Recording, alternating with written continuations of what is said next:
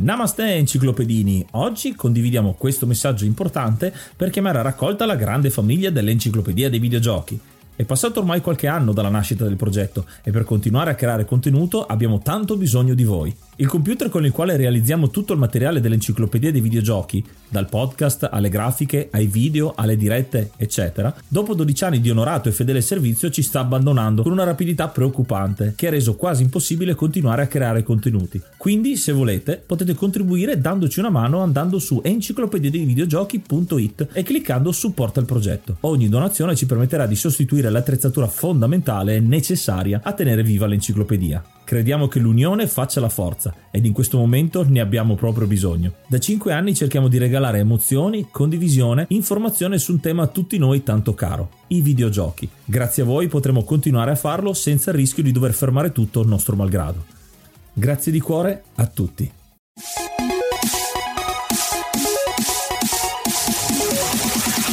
Namaste, benvenuti ad un nuovo episodio dell'Enciclopedia dei Videogiochi. Io sono Ace. E io sono Yuga. Nel podcast di oggi parleremo di Pokémon e più precisamente dei giochi che riguardano la prima generazione. Ma prima di cominciare parliamo anche di qualche news. L'esperimento del consiglio ad un amico sta funzionando alla grande, quindi vi consigliamo ancora di farlo. Prendete una persona che conoscete, proprio la prendete, la stringete, no, non potete farlo in questo periodo, però potete contattare una persona a cui potrebbe piacere questo podcast e lo consigliate che è una cosa semplice semplice che si può fare senza dover utilizzare i social per sparare in mezzo alla massa. Un ottimo gesto sociale ecco questo sì. Questa è anche una puntata speciale a proposito di social e abbiamo avuto un'amicizia nuova che ci viene a trovare oggi. Abbiamo Stefano di Rece in breve una pagina Instagram. Benvenuto. Ciao ragazzi buonasera. Ciao ciao ciao. Tu hai scelto un gioco particolare legato a tantissimi dei nostri ascoltatori. C'è tanto da dire su questo questo gioco ed è Pokémon, la prima generazione di Pokémon che è nata con rosso e blu in Italia, versione rossa e versione blu e poi con la versione giallo. Tu a quale hai giocato per primo? Io per primo ho giocato la versione rossa che mi era stata regalata durante l'infanzia ovviamente perché essendo classe 91 quando è uscito Pokémon rosso e blu avevo 8 anni. Mi è stata regalata per il primo Game Boy perché io non avevo i color come tutti gli altri ma avevo il, il Game Boy Pocket. È stato probabilmente il gioco della mia infanzia perché è quello che mi ha fatto trascorrere più ore, è quello che mi ha fatto imbestialire per vari motivi, mi ha fatto cercare segreti che a volte esistevano, a volte no, comunque in generale è il gioco della mia infanzia. Approfondiremo meglio le cose durante l'episodio e ora un po' di musica.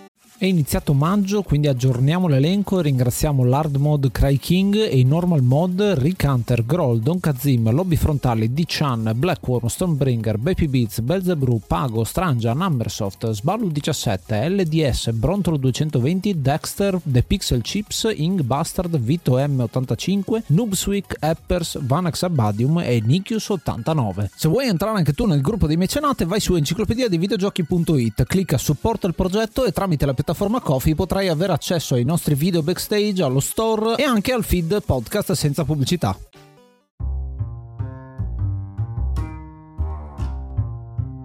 Il gioco di oggi o i giochi di oggi sono Pokémon della prima generazione. È uscito per la prima volta nel 1996 in Giappone, sviluppato da Game Freak e pubblicato da Nintendo per inizialmente la console Game Boy. E poi sono stati fatti poi ovviamente anche i vari remake durante gli anni. Ed è un Monster Catcher RPG, quindi già lì una tipologia di gioco innovativa per l'epoca. Una cosa molto innovativa di questi giochi è che giustamente come dice Yuga partono che sono due giochi marchi. Partono che sono rosso e verde in Giappone e la Game Freak che ci ha visto lungo su questo franchise che è diventato enorme nel corso degli anni successivi ha voluto far uscire due giochi che sono praticamente identici tra di loro. Per quello ne parliamo insieme. Solitamente noi affrontiamo un gioco solo, ma parleremo di una serie di videogiochi qua, tutti quelli della prima generazione. Rosso e verde sono potenzialmente la stessa cosa, tranne che per qualche piccola differenza, che sono i Pokémon, ovvero i mostriciattoli che possiamo catturare all'interno di ciascuna versione. Il motivo di questa divisione è sicuramente per vendere più copie, ovviamente, ma soprattutto perché c'è l'idea di gioco sociale. Quindi il, tu avevi il tuo Game Boy e con il link cable, il cavetto, potevi scambiare con il tuo amico, il compagno di scuola che aveva la versione verde se tu avevi la versione rossa. Parliamo del Giappone. Stessa cosa poi è stata fatta anche nelle altre versioni internazionali che sono più conosciute in realtà come rosso e blu. Hanno cambiato un po' il titolo, ma c'è una motivazione dietro anche questa. Quindi è un gioco molto sociale. Sì, infatti uno dei ricordi più belli che ho è proprio legato alla scuola perché andavo alle elementari all'epoca, si parla di vent'anni fa che oddio, ho quasi paura a dirlo. Tutti avevamo il nostro Game Boy e durante l'intervallo partivano lotte clandestine, eh, scambi di Pokémon. Era proprio qualcosa che ha segnato la nostra generazione perché ancora adesso quando capita di riparlarne diciamo e eh, ti ricordi quando da bambini passavamo tutto l'intervallo a giocare con Pokémon rosso e blu? E infatti è un bel ricordo. Questa cosa del condividere con gli amici la stessa passione scambiando le collezioni e combattendo a vicenda penso sia stato proprio uno degli obiettivi che il, il creatore di questo gioco Satoshi Tajiri aveva in mente quando l'ha creato perché l'idea che aveva avuto era anche legata all'urbanizzazione delle città dove i bambini non potevano più uscire come una volta a giocare e in Giappone era anche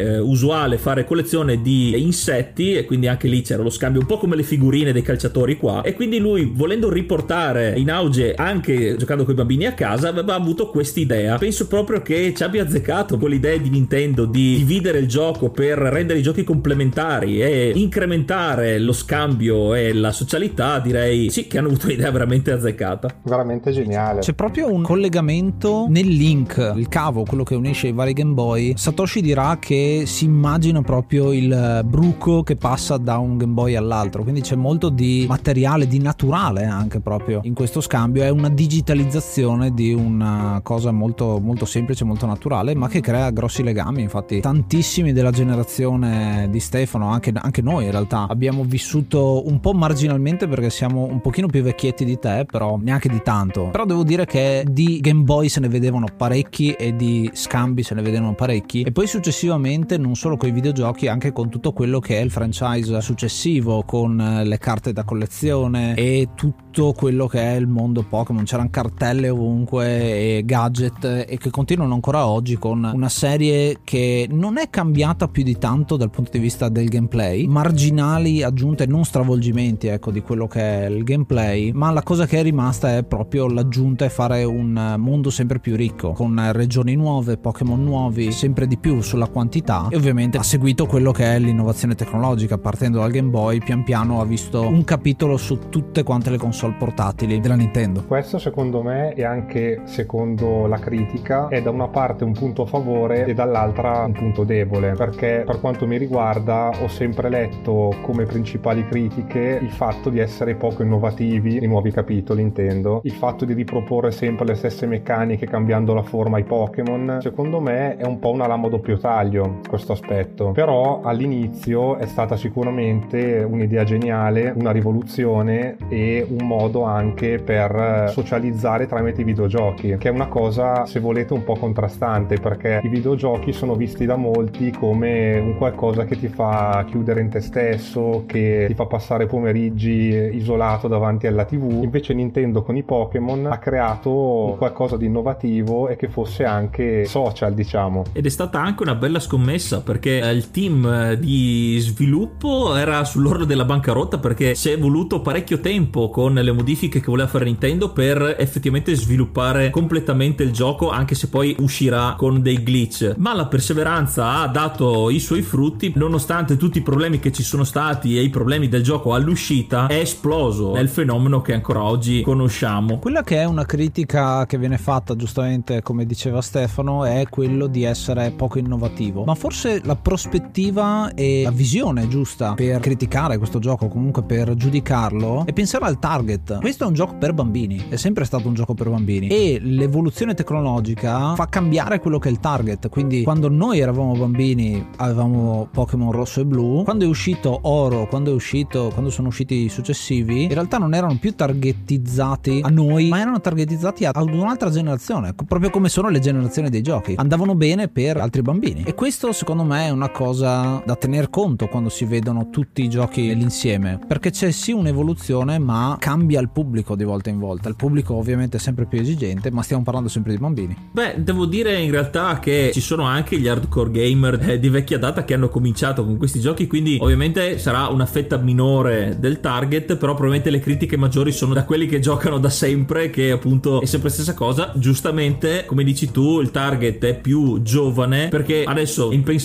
dare a un bambino di adesso la prima versione di Pokémon rosso con la tecnologia dove siamo arrivati. Quindi eh, sì, hai ragione. Sì, tralasciando magari il competitivo online che ovviamente riguarda giocatori della nostra età o anche più grandi, il target medio è sicuramente dagli 8 anni in su o comunque magari anche meno di 8 anni, bambini che si approcciano per la prima volta ai videogiochi, quindi effettivamente bisognerebbe tener conto anche di questo aspetto durante le recensioni e durante le valutazioni. Poi noi siamo dei quasi trentenni che vogliono ancora giocare a Pokémon e vorremmo un gioco fatto per noi, però questo è un altro discorso. Stiamo parlando di bambini eccetera, però io devo ammetterlo dalla mia veneranda età che quando è uscito e ci ho giocato andavo quasi per la maturità, quindi l'ho preso veramente tardi rispetto al target, anche perché in classe avevo un compagno super sfegatato che si era molto affezionato a questo franchise e ancora adesso lo segue e che aveva un po' trasmesso a quei più nerd di noi questa passione, questa curiosità più che altro, perché effettivamente è un gioco che non c'era prima e quindi ci ha incuriosito tutti, quindi l'abbiamo preso tardi, però anche qua è stata la curiosità e la grandezza di questo gioco di prendere comunque anche una fascia di età maggiore. Il gioco esce il 27 febbraio 1996, una data storica per i fan perché è il Pokémon Day che si festeggia ogni anno ed è una cosa insomma da poco, ha fatto i 25 anni rispetto a quella che è la nostra data di registrazione. Il Pokémon Day è quando esce la versione rossa e verde del gioco, mentre poi uscirà poco tempo dopo una versione che si chiama Blue, nella versione giapponese con uh, alcuni dei bug riveduti e corretti, ma non tutti perché in realtà questo gioco ne ha parecchi e se ne porta parecchi ed è anche giustificato e poi magari vi spiegherò anche nel dettaglio la cosa. Da questa versione giapponese di Blue hanno poi deciso di fare la versione internazionale, prima statunitense e poi europea, che sono uscite nel 98 e 99 rispettivamente, con però di nuovo splittate in rosso e blu. Uscirà infine la versione giallo, ancora un po' successivamente. La versione giallo è un tie-in con quello che è il cartone animato, quindi l'anime che esce intorno a questi anni, qualche anno dopo, diventerà benzina per creare Pokémon giallo, in cui il protagonista è Pikachu, il più famoso di tutti quanti i Pokémon, con la storia praticamente uguale, con qualche piccolo cambiamento in modo che rispecchiasse più quello che succede nel cartone animato. Quindi il protagonista non è più rosso ma è Ash, anzi in realtà no, però c'è la possibilità di selezionare Ash tra i nomi e alcune insomma degli sprite sono cambiati in modo da fare una versione più interessante. Sicuramente la cosa che cambia di più è il fatto che lo starter, il primo Pokémon che prendiamo, è proprio Pikachu. Sì, io Pokémon giallo lo ricordo con amore e odio, nel senso che è stato il secondo capitolo di Pokémon che ho avuto dopo rosso e mi ricordo che lo desideravo tantissimo perché in Pokémon giallo si potevano avere tutti e tre gli starter di rosso e blu, ovvero Bulbasaur, Charmander e Squirtle, perché come dicevi prima segue l'anime e quindi la storia di Ash che parte appunto con Pikachu e poi gli vengono in qualche modo consegnati anche gli altri tre starter. Quello che invece odiavo tantissimo era il fatto di avere Pikachu che ti seguiva costantemente ovunque tu andassi e dopo un po' dava veramente fastidio e mi veniva voglia di fartelo seccare apposta per non averlo più alle calcagna. Essendo appunto diventata la mascotte rappresentante del franchise, ovviamente non hanno potuto non metterlo perché era talmente grande, talmente superstar. eh, e quindi sì, un po', un po' ti capisco l'odio sviluppato per lui. Sì, perché è veramente diventato ubiquo quando si parla di Pokémon, veramente lo vedi ovunque. Il giallo è quella che è la sua icona, è la, proprio la mascotte in tutto e per tutto. Avercelo sempre dietro. Tra l'altro, con alcune cose che succedono in giallo che sono abbastanza fastidiose, il fatto che non puoi farlo evolvere, non vuole stare dentro la Sì, Pokéball, sì, esatto. è un po' dispettoso e quindi da quel punto di vista può essere un po' negativo, ma è un ottimo spunto per quello che succederà e sarà una delle evoluzioni che a me personalmente è piaciuta di più, ma non solo, è forse quella più acclamata, il sistema quello dell'affezione, quindi il portarsi dietro il proprio compagno e avere un sistema di far felice il proprio Pokémon che servirà in giallo ad avere alcuni di questi Pokémon. Se non mi ricordo male Bulbasaur non te lo danno se Pikachu non è felice e comunque è un sistema che poi è stato implementato nei giochi successivi e che ha avuto successo. Forse è una delle grandi innovazioni, in quel caso proprio evoluzione del gioco che hanno funzionato.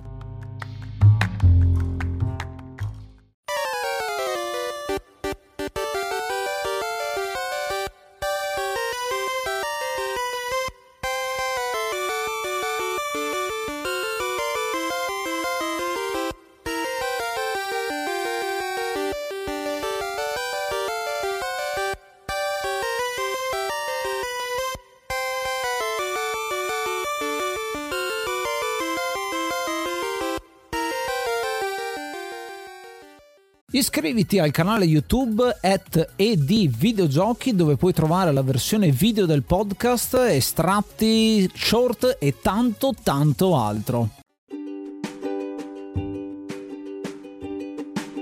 La storia del nostro protagonista è molto semplice in realtà perché è un giovane bambino che vuole uscire dal suo paese per esplorare il mondo ma per farlo non potrà andare da solo ma dovrà avere l'aiuto di questi Pokémon perché il professore della città, il professor Rock, il famosissimo professor Rock ci dice come un po' il vecchio di Zelda è pericoloso andare in giro prendi questa spada. Invece il professor Rock dirà fuori è pericoloso prendi uno di questi Pokémon. Qua avremo già la prima scelta dove ci saranno i tre starter, Charmander, Squirtle o Bulbasaur e da lì partirà la nostra quest, il nostro obiettivo di diventare il più grande allenatore di Pokémon del mondo e per farlo dovremo girare le varie regioni del mondo in cui viviamo, catturare i Pokémon più forti eh, o quelli che preferiamo, allenarli e evolverli per farli diventare i più forti e sconfiggere i vari capi palestra delle varie città che ci daranno delle medaglie per proseguire al campionato mondiale. Per farlo,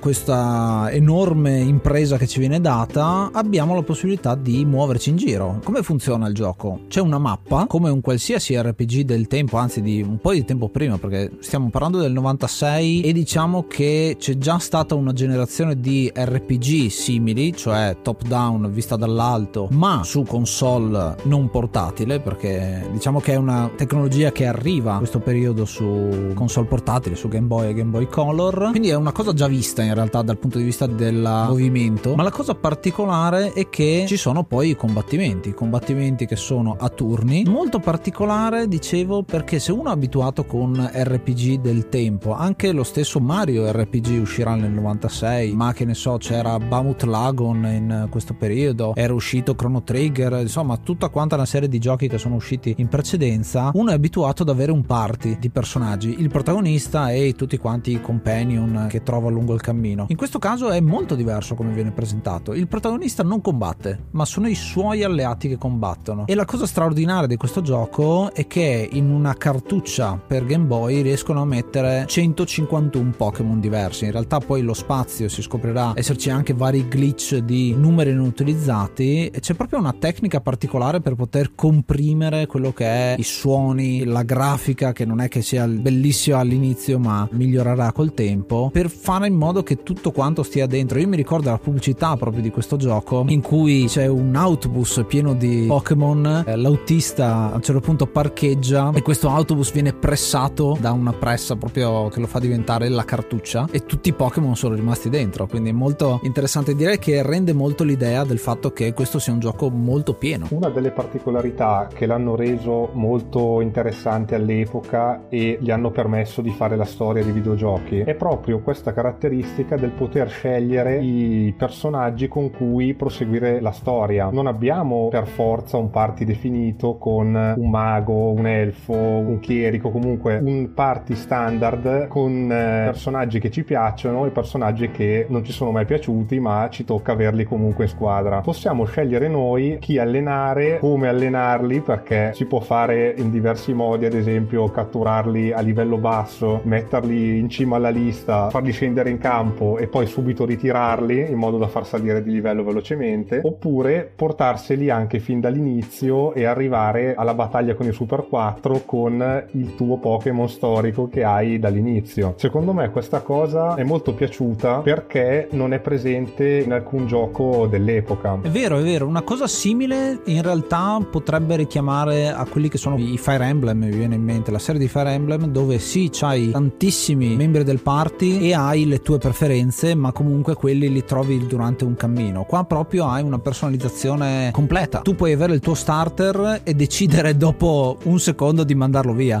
e di cominciare completamente da capo con un'altra roba con grosse difficoltà. Infatti questo gioco offre secondo me tantissimo dal punto di vista della rigiocabilità il fatto che ti puoi personalizzare la partita. Ci sono tantissime tipologie di sfide, randomizer che ti permettono di iniziare con che Pokémon vuoi o anche semplicemente delle regole imposte per finire il gioco senza utilizzare gli oggetti oppure utilizzando solo i Pokémon che trovi senza cambiarli mai e, e quindi hai parecchia rigiocabilità da quel punto di vista che sopperisce a quella che forse è una mancanza di rigiocabilità perché è una meccanica in realtà abbastanza comprensibile proprio perché deve essere adatta ai bambini. Quando l'hai imparata è un po' difficile dimenticarla e quindi la seconda run che fai sai già cosa fare sai già dove andate a prendere i tuoi oggetti e i tuoi Pokémon preferiti che alla fine è vero perché come gameplay è un po' sempre la stessa mm-hmm. cosa. Quello che lo rendeva interessante era proprio questo concetto qua. Un altro mezzo per dare più longevità e rigiocabilità è anche stata l'introduzione del Pokédex. Notoriamente giocando il gioco nella prima run difficilmente a meno che non ci sia presi così tanto da, da farlo non si riescono ad ottenere tutti i Pokémon. E quindi il fatto di avere il Pokédex che è letteralmente l'enciclopedia dei Pokémon ogni volta che cattureremo un Pokémon nuovo ci saranno delle informazioni che verranno aggiornate sul Pokédex che ci dimostreranno tutti i dati le curiosità e gli attacchi. E quindi una cosa che aggiunge al gioco è il, il completare il Pokédex quindi catturare effettivamente tutti i Pokémon. Cosa che come abbiamo detto oltre alla run non è facile perché alcuni dovevi per forza averli scambiandoli con l'altro gioco per non parlare del personaggio segreto. Stiamo parlando del fantomatico Mew mm-hmm. giusto? eh sì eh sì. Il mitico Mew che all'inizio non c'era ma che poi hanno scoperto. Ha fatto la stessa cosa ne abbiamo parlato in eh, altri episodi. Di quei personaggi segreti che vengono citati prima ne abbiamo parlato con Akuma con Noob Saibot eh, poi Ermac. Tutti questi personaggi dei videogiochi in quel caso erano picchiaduro in questo caso parliamo di un Pokémon che viene parlato come una leggenda effettivamente c'è nei primissimi giochi ma non è catturabile a meno che non si sfrutti un glitch e poi verrà inserito in qualche maniera canonicamente. La cosa intelligente che anche qui hanno fatto è nato come un inside joke di un programmatore che l'ha messo in modo che lo sapessero solo gli sviluppatori di Game Freak però il creatore poco dopo l'uscita ha rivelato che c'era questo fantomatico Pokémon segreto e Nintendo ha preso la palla al balzo dicendo che sarebbe stato ottenibile solamente a determinati eventi Nintendo. Quindi anche lì l'anima, la vena commerciale, la, la, l'intuizione gli ha portato un altro tassello vincente perché la leggenda di Mew mi ricordo la cosa più segreta di quel momento. Sì, poi infatti con tutto questo hype che era stato generato c'era anche gente che si inventava dei modi fantomatici per catturarlo che poi puntualmente non eh, funzionavano. Qui vorrei citarne uno perché mi ricordo bene tutto il tempo che ci ho perso per provare a fare questo metodo. C'era una, to- una teoria che sosteneva che fosse possibile catturare Mew evitando di salire sulla motonave Anna perché era obbligatorio teoricamente ai fini della trama per proseguire con la trama di gioco era obbligatorio salire sconfiggere tutti gli allenatori in modo poi da ottenere la MN che era necessaria per raggiungere la città successiva. Se invece secondo sempre questa guida fasulla non si fosse saliti sulla nave al momento giusto ma ci si fosse fatto scambiare un Pokémon che era già dotato di questa mossa salendo in un momento successivo avendo anche la MN forza c'era questo camion che era possibile spostare utilizzando forza e sotto sotto al camion sarebbe comparso Mew. Il problema è che c'era questa passerella per raggiungere la nave, tu usavi surf, andavi sulla terra ferma che effettivamente c'era, vedevi questo camion che effettivamente c'era, poi dopo usavi forza e il camion non si spostava. Quindi io provo tantissimo odio per chi si è inventato questa storia perché penso che abbia infranto i sogni di, di tantissimi bambini, tra cui il sottoscritto. È un po' come quella mio cugino ha detto che facendo 50 volte full mi sguardo, tenendo premuti i due tasti esatto. insieme si sblocca Mew, è tipo le classiche cose strampalate. Sì, è una cosa che forse è alimentata anche dal fatto che ci sono due versioni diverse del gioco, quindi rosso e blu, e io ho un ricordo vivido proprio di questa cosa, del fatto che c'era un mio compagno che aveva la versione blu e aveva uno di quei Pokémon che non c'erano nella versione rossa. Quando l'ho visto ho detto no dai è barato, come fai a avere que- quel Pokémon lì? Credo fosse Pinsir addirittura in, in quel caso. E già lì si alimenta questo mistero che c'è dietro alle versioni diverse perché non era pubblicizzato così tanto il fatto che fossero, cioè sì sono diverse di colore, rosso e blu, ma non era pubblicizzato il fatto che ci fossero dei Pokémon unici per ciascuna delle due versioni. E quindi questo secondo me è alimentato in un'era tra l'altro in cui internet c'era ma era ancora 1.0 agli albori, non era ancora così diffuso, soprattutto non era così accessibile ai ragazzi e ai bambini di quell'età. Insomma, si alimentava parecchio la speculazione durante la ricreazione. Ritornando alla meccanica dei combattimenti, come abbiamo detto a turni, torniamo nelle meccaniche dei giochi di ruolo. Come abbiamo detto, i Pokémon sono principalmente di un tipo particolare, come ad esempio i tre starter sono tipo acqua, tipo erba e tipo fuoco. C'è come anche eh, ad esempio in Fire Emblem la questione del carta forbice sasso, ovvero ogni elemento è più forte rispetto a un altro, ma più debole rispetto a un altro ancora. E quindi qui sta tutto nel creare la squadra perfetta per poter combattere al meglio tutti gli allenatori, tutte le sfide che avremo durante il gioco. Anche se il gioco inizialmente i vari capi palestra sono monotematici, ci sarà l'allenatore con solo tipo acqua, solo tipo roccia, solo tipo fuoco. E quindi lì ci dà una mano nel variare la nostra squadra, nello sperimentare in maniera più adatta rispetto alla situazione che dobbiamo affrontare, anche se ovviamente nulla ci vieta di farci la nostra squadra all star, pomparla tantissimo ed essere comunque invincibile. I Pokémon che usiamo nei combattimenti hanno attacchi di vario tipo, possono essere classico attacco diretto, ma anche attacchi raggio, anche degli attacchi per dare dei malus all'avversario e dei bonus a noi stessi per diminuire l'attacco, la difesa, quello che va a essere un po' gli incantesimi degli RPG fantasy per dare più o meno supporto. E una volta sconfitti tutti i Pokémon dell'avversario avremo vinto l'incontro. Sconfiggendo i capi palestra ci daranno una medaglia che, come dicevo, ci porterà avanti con la storia sbloccando la regione successiva. Parallelamente c'è anche la rivalità continua che dura dall'inizio del gioco fino alla fine della Lega Pokémon con il nipote del professor Rock che tutti i bambini chiamavano col nome del, del bambino che gli stava antipatico giustamente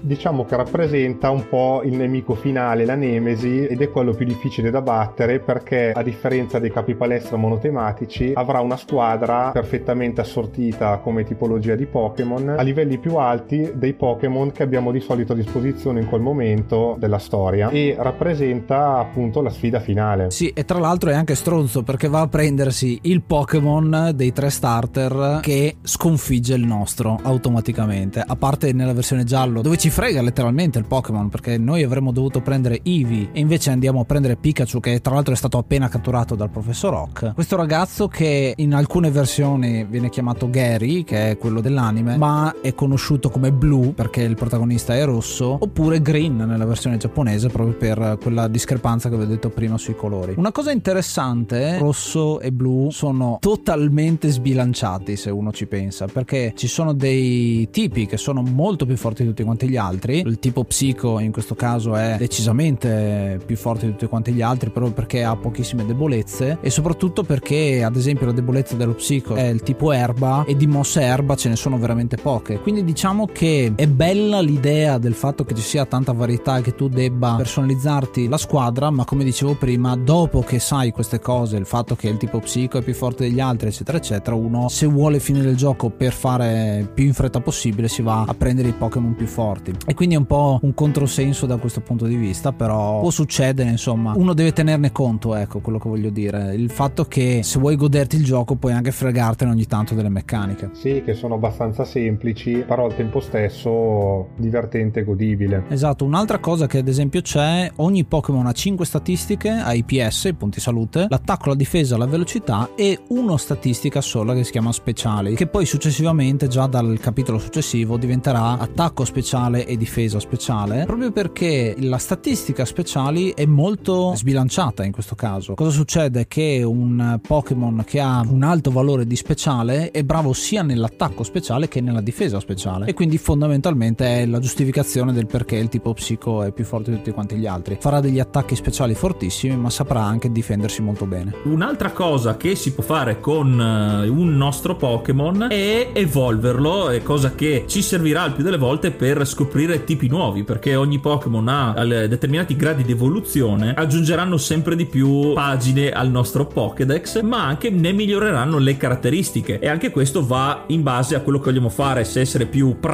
quindi essere più forti o tenerci i nostri Pokémon preferiti. Oltre a questo potremmo anche equipaggiarli con mosse speciali o abilità speciali quelle che citavi prima Stefano le MN che un po' come gli oggetti in Zelda dove avevi la super forza che ti permetteva di sollevare sassi o l'abilità di nuotare con il Pokémon. Avendo queste abilità sblocchi nuove aree da visitare. Quindi l'ho trovato interessante che non è effettivamente il protagonista che prende questi poteri ma deve sempre fare affidamento sui Pokémon su, su, sulla sua squadra sui suoi compagni quindi aumenta un po' l'affetto che c'è tra i Pokémon il protagonista il suo capo squadra grazie a questo meccanismo risulta più appetibile tornare indietro in luoghi già visitati per cercare magari di accedere a delle zone nuove in cui prima non potevamo andare. Ad esempio delle grotte in cui ci vuole flash perché sono buie, isole che sono ovviamente separate dal mare, quindi serve surf. Questa è una meccanica interessante perché altrimenti non avremmo più considerato varie zone di canto che invece erano interessanti. Proprio nel world building questo gioco secondo me eccelle perché uno che sta sulla mappa non si accorge mai di quanto effettivamente è grande questo mondo ed è un mondo in cui ci si perde veramente tanto ed è un mondo che promuove quella che è l'esplorazione, andare a cercare l'erba alta dove trovare nuovi Pokémon, chissà cosa trovo in quella zona là e in quell'altra zona lì. A volte ce lo dicono gli NPC, ci dicono se vuoi trovare questo tipo di Pokémon lo trovi da questa parte, però devo dire che è molto interessante il fatto che ci sia un'unica grande mappa con poi quelli che sono i vari interni, le varie città e quindi possiamo entrare dentro le case, ma effettivamente non cambiamo mai schermata quando siamo fuori nell'overworld ed è una cosa molto bella perché è veramente grande il mondo. Quando siamo a fine del gioco possiamo passeggiare in giro per il mondo senza mai fermarci per chilometri e chilometri, insomma. Considerando che parliamo di un titolo uscito per Game Boy nel 96, direi che non è per niente male. La regione si chiama Kanto e prende il nome, ma anche molte delle caratteristiche proprio geologiche, geografiche dalla regione vera del Kanto che sta in Giappone e sarà anche la prima delle regioni di tantissime regioni che fanno parte del mondo dei Pokémon, Johto, Oen, Sinnoh, eccetera, eccetera, che sono tutte le successive e che pian piano si stanno collegando una all'altra in modo da fare un enorme mondo dei Pokémon. È una cosa interessante. A proposito di questo, ci tenevo anche a dire un'altra cosa che viene spesso criticata o comunque è una di quelle backtracking o comunque di revisionismo storico del gioco, perché in Pokémon Rosso si cita tantissimo in realtà il mondo reale, chiamiamolo così. Si parla del fatto che uno dei capi palestra è un militare americano, quindi effettivamente ha combattuto una guerra altrove, così come si parla di un elefante indiano, si fa riferimento addirittura ad animali esistenti. Si dice questo Pokémon assomiglia a quell'altro animale. E poi pian pianino la Game Freak nei giochi successivi ha cominciato a tirare via questi riferimenti, fare in modo che sia un pianeta in cui gli animali non esistono in un certo senso, ma esistono solo i Pokémon. Che ho trovato una cosa interessante, secondo me ci stava dal punto di vista franchise perché ti toglie alcune delle domande morali che ci possono essere sul gioco. Cosa vuol dire? Esistono due tipi di animali, gli animali normali e gli animali che combattono per sopravvivere, quindi hai questa cosa un po' divertente, però ovviamente tutte quelle che sono le domande per giustificare la logica soprattutto di questo mondo sono secondarie perché stiamo parlando comunque di un mondo per bambini in cui ci si diverte e si segue quella che è la storia. Se uno sta veramente ad analizzare la logica che sta dietro tutto quanto il gioco non finisce più insomma. Sì anche perché il creatore apposta non ha inserito la morte o il sangue o le ferite sui Pokémon durante i combattimenti ma svengono e basta una volta che si sono esauriti i punti salute secondo me appunto apposta per evitare la nomea o comunque il sospetto di combattimento molto clandestino fra animali come gli scontri tra polli o tra cani. Molto sottile la differenza, però azzeccata perché parliamo di un mondo di fantasia. Però ti dico un'altra cosa, perché hai parlato giustamente di morte o comunque di violenza, ma la tematica della morte in questo gioco c'è, c'è parecchio, si parla abbastanza candidamente diciamo della morte, a parte il fatto che c'è una città e un campo palestra con quelli che sono i Pokémon spettro, e quindi c'è la tematica diciamo del cimitero, dello spettro, dello scheletro, anche di cose di questo tipo. Però effettivamente c'è un po' di riferimento al mondo della morte ed è un po' una cosa secondo me derivata anche dalla cultura giapponese, perché viene affrontata proprio come viene fatta nella cultura nipponica. Questa cultura nipponica emerge anche nella tematica della morte, come dicevi, nella città di Lavandonia, dove abbiamo questa specie di tempio infestato dai fantasmi, in cui si scopre alla fine che il fantasma era la madre di un Cubon, che è un Pokémon ovviamente, e era morta un po' di anni prima. Quindi non viene affrontata la morte nel senso che non siamo noi a provocarla con i combattimenti, però la tematica c'è. Un'altra cosa che mi è venuta in mente riguardo la città di Lavandonia, girava voce sempre fra le leggende metropolitane della sindrome di Lavandonia, ovvero una leggenda secondo la quale le musichette che erano abbastanza monotematiche, perché ovviamente parliamo sempre di Game Boy, erano poco più di MIDI monotematici. Era sparsa in Giappone la voce che provocasse epilessia e comunque dei problemi forti emicranie, problemi abbastanza gravi nei bambini che ascoltavano musichetta che partiva nella città di Lavandonia e in particolare in questo tempio infestato dai fantasmi. Poi ovviamente il tutto fu alimentato da video e i vari creepypasta che ci sono ovunque. Esatto, i vari creepypasta. Però ricordo che è una voce che è rimasta in giro per lungo tempo e addirittura si diceva che Game Freak fosse stata costretta a ritirare una serie di copie di Pokémon vendute in Giappone, sistemare questo problema e poi vendere delle copie non più infestate. Non più infestate, ecco, sì. sì, immagino anche qua le leggende. Mio prozio di secondo grado ha una cartuccia unica nera dove in realtà è infestata e quindi questa non ci possiamo mai giocare in un in un baule nascosto. Però questa era grossa, eh. cioè io mi ricordo che ne hanno parlato anche le riviste più importanti e anche alcuni siti. Se la sono inventata bene questa. Ma sono cose che hanno forse anche un fondamento di vero. In Giappone succede molto spesso così. Mi ricordo anche che una puntata del cartone è stata accusata di questa cosa perché è un cartone animato. La puntata precisa è quella di Porygon, sì. quando si vede per la prima volta Porygon. E anche lì ci sono delle luci intermittenti, insomma, abbastanza flash. E visto che questi cartoni in Giappone venivano sparati alle 7 di mattina, alle 6 di mattina ai bambini, magari qualcuno si sarà sentito male con qualche attacco di epilessia. Poteva succedere, insomma, con queste cose. Sono cose cicliche che ritornano, soprattutto quando si parla di cartoni animati, di videogiochi che hanno luci e suoni molto forti, proprio perché esatto, sono esatto. per attrarre i bambini. Tant'è che oggi abbiamo molti dei disclaimer che ci sono all'inizio dei giochi che dicono attenzione se avete questo tipo di patologie state attenti con questo gioco qua eccetera eccetera. Sì, praticamente in tutti i giochi quasi. Nelle città ci sono anche varie cose da fare che non sono per forza inerenti alla trama principale, tipo la zona safari, tipo il casino, che sono cose che per un gioco del genere sono abbastanza notevoli perché danno varietà, comunque ricordano un po' il mondo normale, ecco perché come dicevi prima c'era questa distinzione che hanno voluto accentuare ultimamente fra il mondo reale e il mondo dei Pokémon. All'inizio erano anche presenti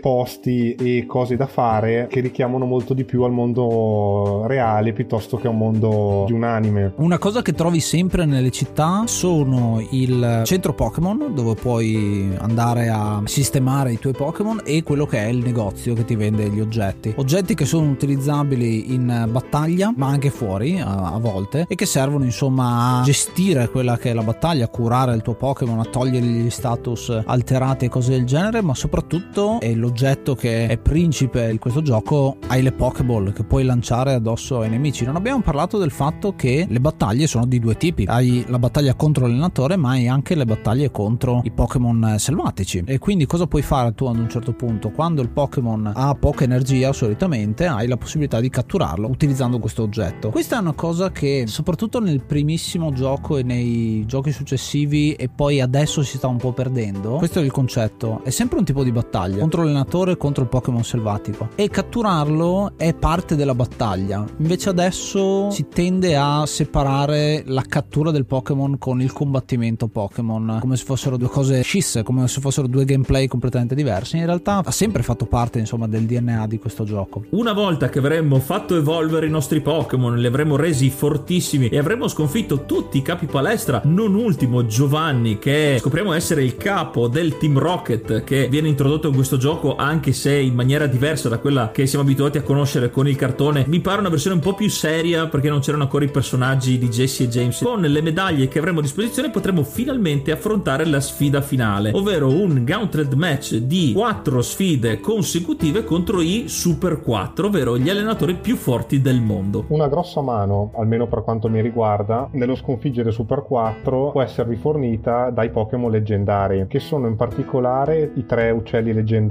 Zapdos, Articuno e Moltres, che sono nettamente più forti della maggior parte dei Pokémon, imparano delle mosse che sono letali per le tipologie di Pokémon eh, opposte alle loro, ma non solo, perché sono in generale molto forti, e quindi avrete un po' più la vita facile catturando, utilizzando questi Pokémon, o almeno alcuni di essi, nella vostra squadra finale. E anche grazie a questi Pokémon leggendari riusciremo a battere tutti e quattro i Super 4 e quindi saremo dichiarati campioni del mondo. E invece no, perché il nostro rivale, Gary o Blue che dir si voglia, ci sfiderà perché a quanto pare è lui il campione. O comunque ci sarà questa mega sfida finale per decidere chi dei due rivali sarà il migliore. E anche in questo caso ci darà del filo da torcere perché lui avrà dei Pokémon veramente di altissimo livello. Ma il gioco non finisce neanche qui perché sì, ok, avremo sconfitto Gary o Blue, siamo diventati il campione del mondo, no, in realtà non il campione del mondo, il campione della Lega Pokémon. In eh, questo caso ha 10 anni o 11 anni a seconda delle versioni che giocate. Cosa bellissima, ma il gioco può anche non finire qua perché possiamo andare avanti fin quando non abbiamo completato il Pokédex. Ci vuole un sacco di tempo per completarlo tutto quanto ed è una cosa bella il fatto che ci sia un post game, New Game Plus, chiamiamolo così, che ti permette di arrivare al 100%. Questa è una cosa su cui faranno molto affidamento, soprattutto nei giochi successivi, con il fatto che hai la retrocompatibilità con i giochi precedenti, quindi puoi visitare altre regioni e viaggiare in, in altri posti successivamente. Qua siamo ancora all'inizio e quindi diciamo che se non hai esplorato tutto, ti viene magari voglia comunque di fare un giro proprio perché avevi tutte quelle MN che ti servono per beccare i posti nascosti, no? E magari ci sono anche degli oggetti negli alberi, chissà. Vai a vedere e soprattutto comunicano agli amici e fagli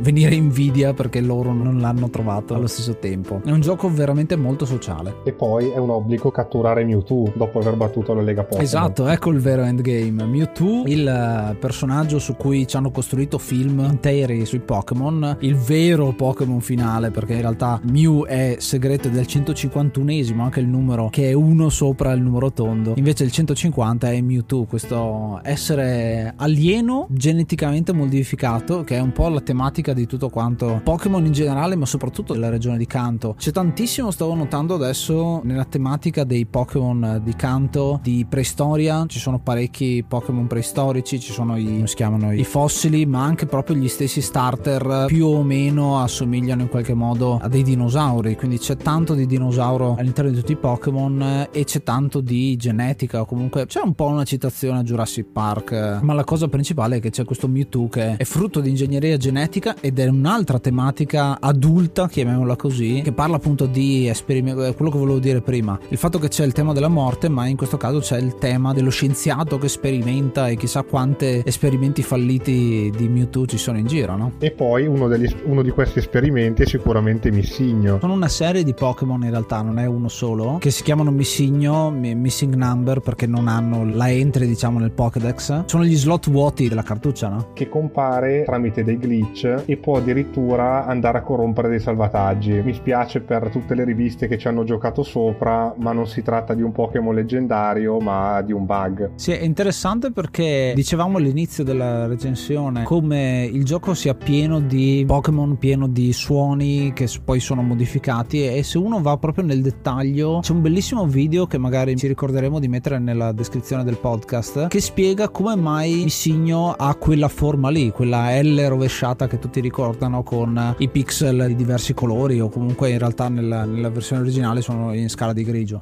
È un'ottima lezione per capire come venivano renderizzati gli sprite di gioco all'interno del, di Pokémon e quanto difficile sia stato andarli a costruire, perché non è per niente facile.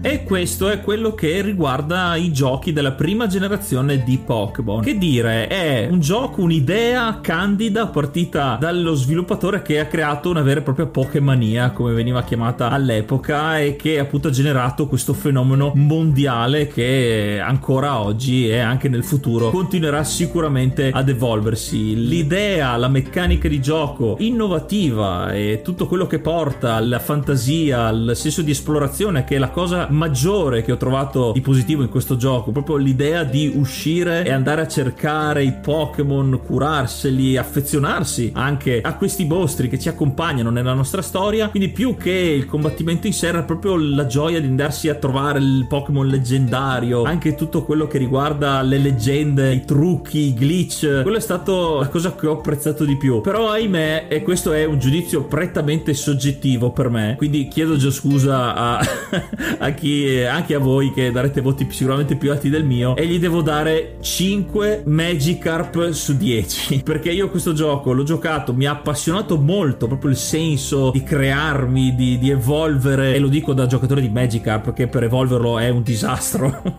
Arrivare alla fine, combattere Super 4, battere Gary, farsi tutte le mini storie, arrivare alla fine e aspettarsi qualcosa, invece ti dicono entra in quella porta, entro nella porta c'è un computer con scritto ok abbiamo registrato registrato i tuoi dati, grazie, arrivederci. Sono rimasto talmente male perché mi aspettavo un minimo di storia, un minimo di, di chiusura a tutto questo che sono rimasto talmente male che poi non ho più giocato a giochi di Pokémon da quella volta là. Io tuttora non ho giocato, a parte qualche prova, qualche demo o qualcosa, ultimamente mi sono un po' riavvicinato al mondo dei Pokémon, ma veramente mi avevano fatto cancellare la passione per questo franchise. Quindi è stata purtroppo una bruttissima esperienza e per questo gli do un voto in mezzo perché innegabilmente questo gioco è importante importantissimo. Però dal punto di vista personale e da questo evento, ahimè, traumatico della mia gioventù, gli do un voto così basso. E tu invece, Ace, cosa ne pensi? Allora, io penso di dargli un 6, uh, uh, diciamo 6 Squirtle, che è il mio Pokémon preferito di questa generazione. 6 bei Squirtle. 6 tra l'altro come quelli che sono i Pokémon che abbiamo a disposizione al party. Però mi sa che alzerò il voto a 7 e vi spiego anche perché. 6 è perché questo questo gioco è molto seminale per il franchise. Non è fatto per creare un franchise e questo sembra, suonerà strano, ma inizialmente i giochi Pokémon dovevano finire con la seconda generazione, non andare oltre. Però diciamo che il franchise c'è, ma non doveva essere per forza i videogiochi, anzi molto del franchise dei Pokémon è al di fuori del videogioco. C'è tantissimo del cartone animato e proprio del gioco di carte collezionabili e di tutto quello che è il merchandise. Ed è sicuramente un ottimo inizio. Ha tantissimi problemi questo gioco, però. Se uno lo analizza e non va a vedere quelli che sono i remake Rosso Fuoco e Verde Foglia che, dove sono stati corretti e che sicuramente sono migliori dell'originale gli dà sicuramente di più. Gli do 7 perché c'è un'attenzione ai particolari tecnici che su Game Boy sono veramente dei pregi che vanno veramente molto sottolineati. La difficoltà che c'è a mettere tutto quel materiale all'interno di una cartuccia è veramente un ottimo risultato, insomma, un'enorme sfida e un ottimo risultato esserci riusciti. Quindi complimenti a Game Freak, alle nove persone, se non mi ricordo male, che hanno lavorato a questo gioco per aver fatto un capolavoro. Ogni tanto i giapponesi tirano fuori delle magie dal punto di vista tecnico. E quindi ho detto il voto finale è 7, parte da un 6 che poi diventa un 7. E tu Stefano che cosa dai? Io mi sento di dare 8 a questo gioco, ma non solo per il classico fattore affettivo, gioco dell'infanzia, indimenticabile, eccetera, eccetera, che sono tutte cose vere, ma in un voto obiettivo contano fino a un certo punto. Io voglio premiare l'idea, perché secondo me avere un'idea del genere è stato geniale. Hanno creato un sistema di gioco totalmente nuovo, partendo alla fine da un'idea semplice,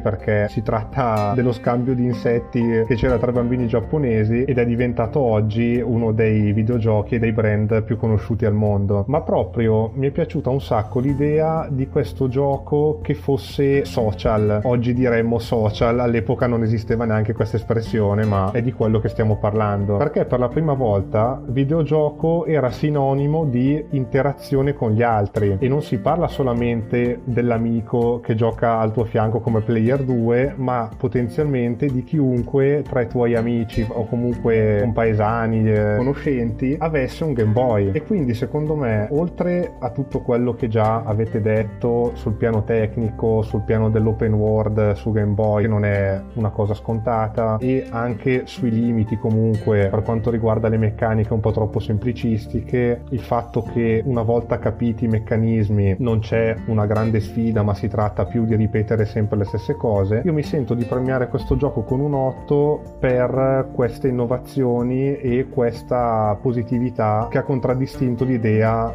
di Tajiri.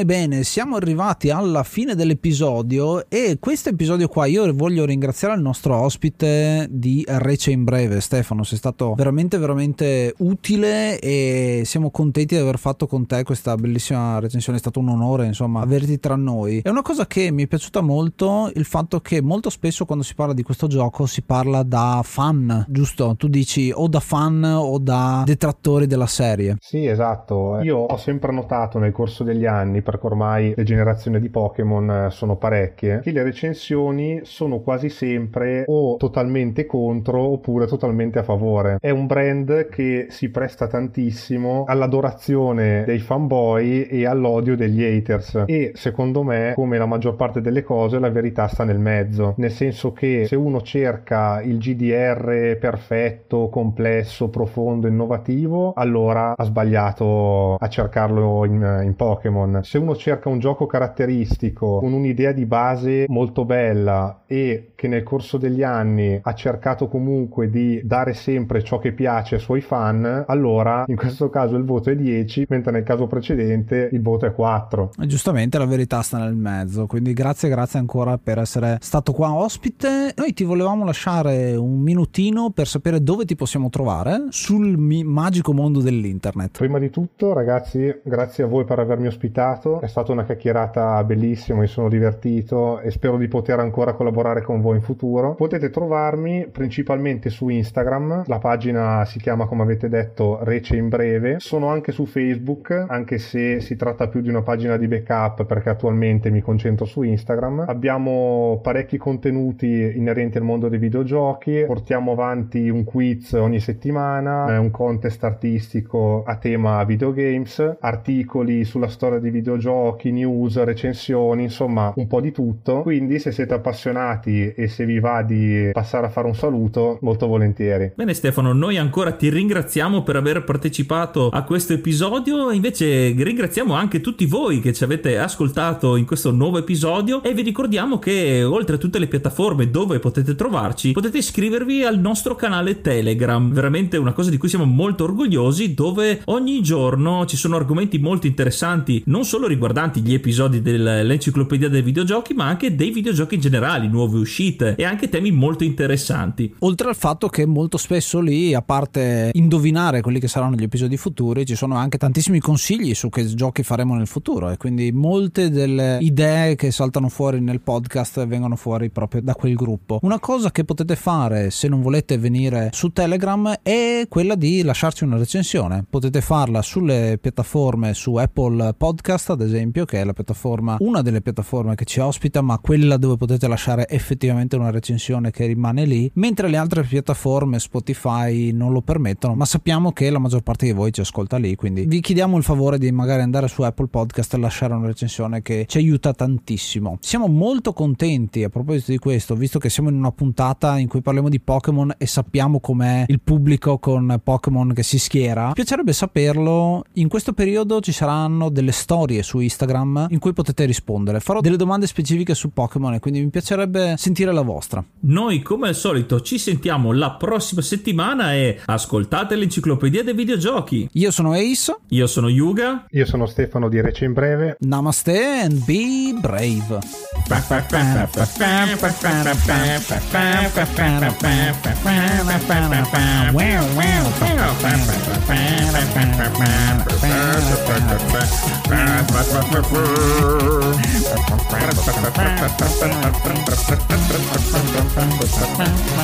Wow, wow, wow.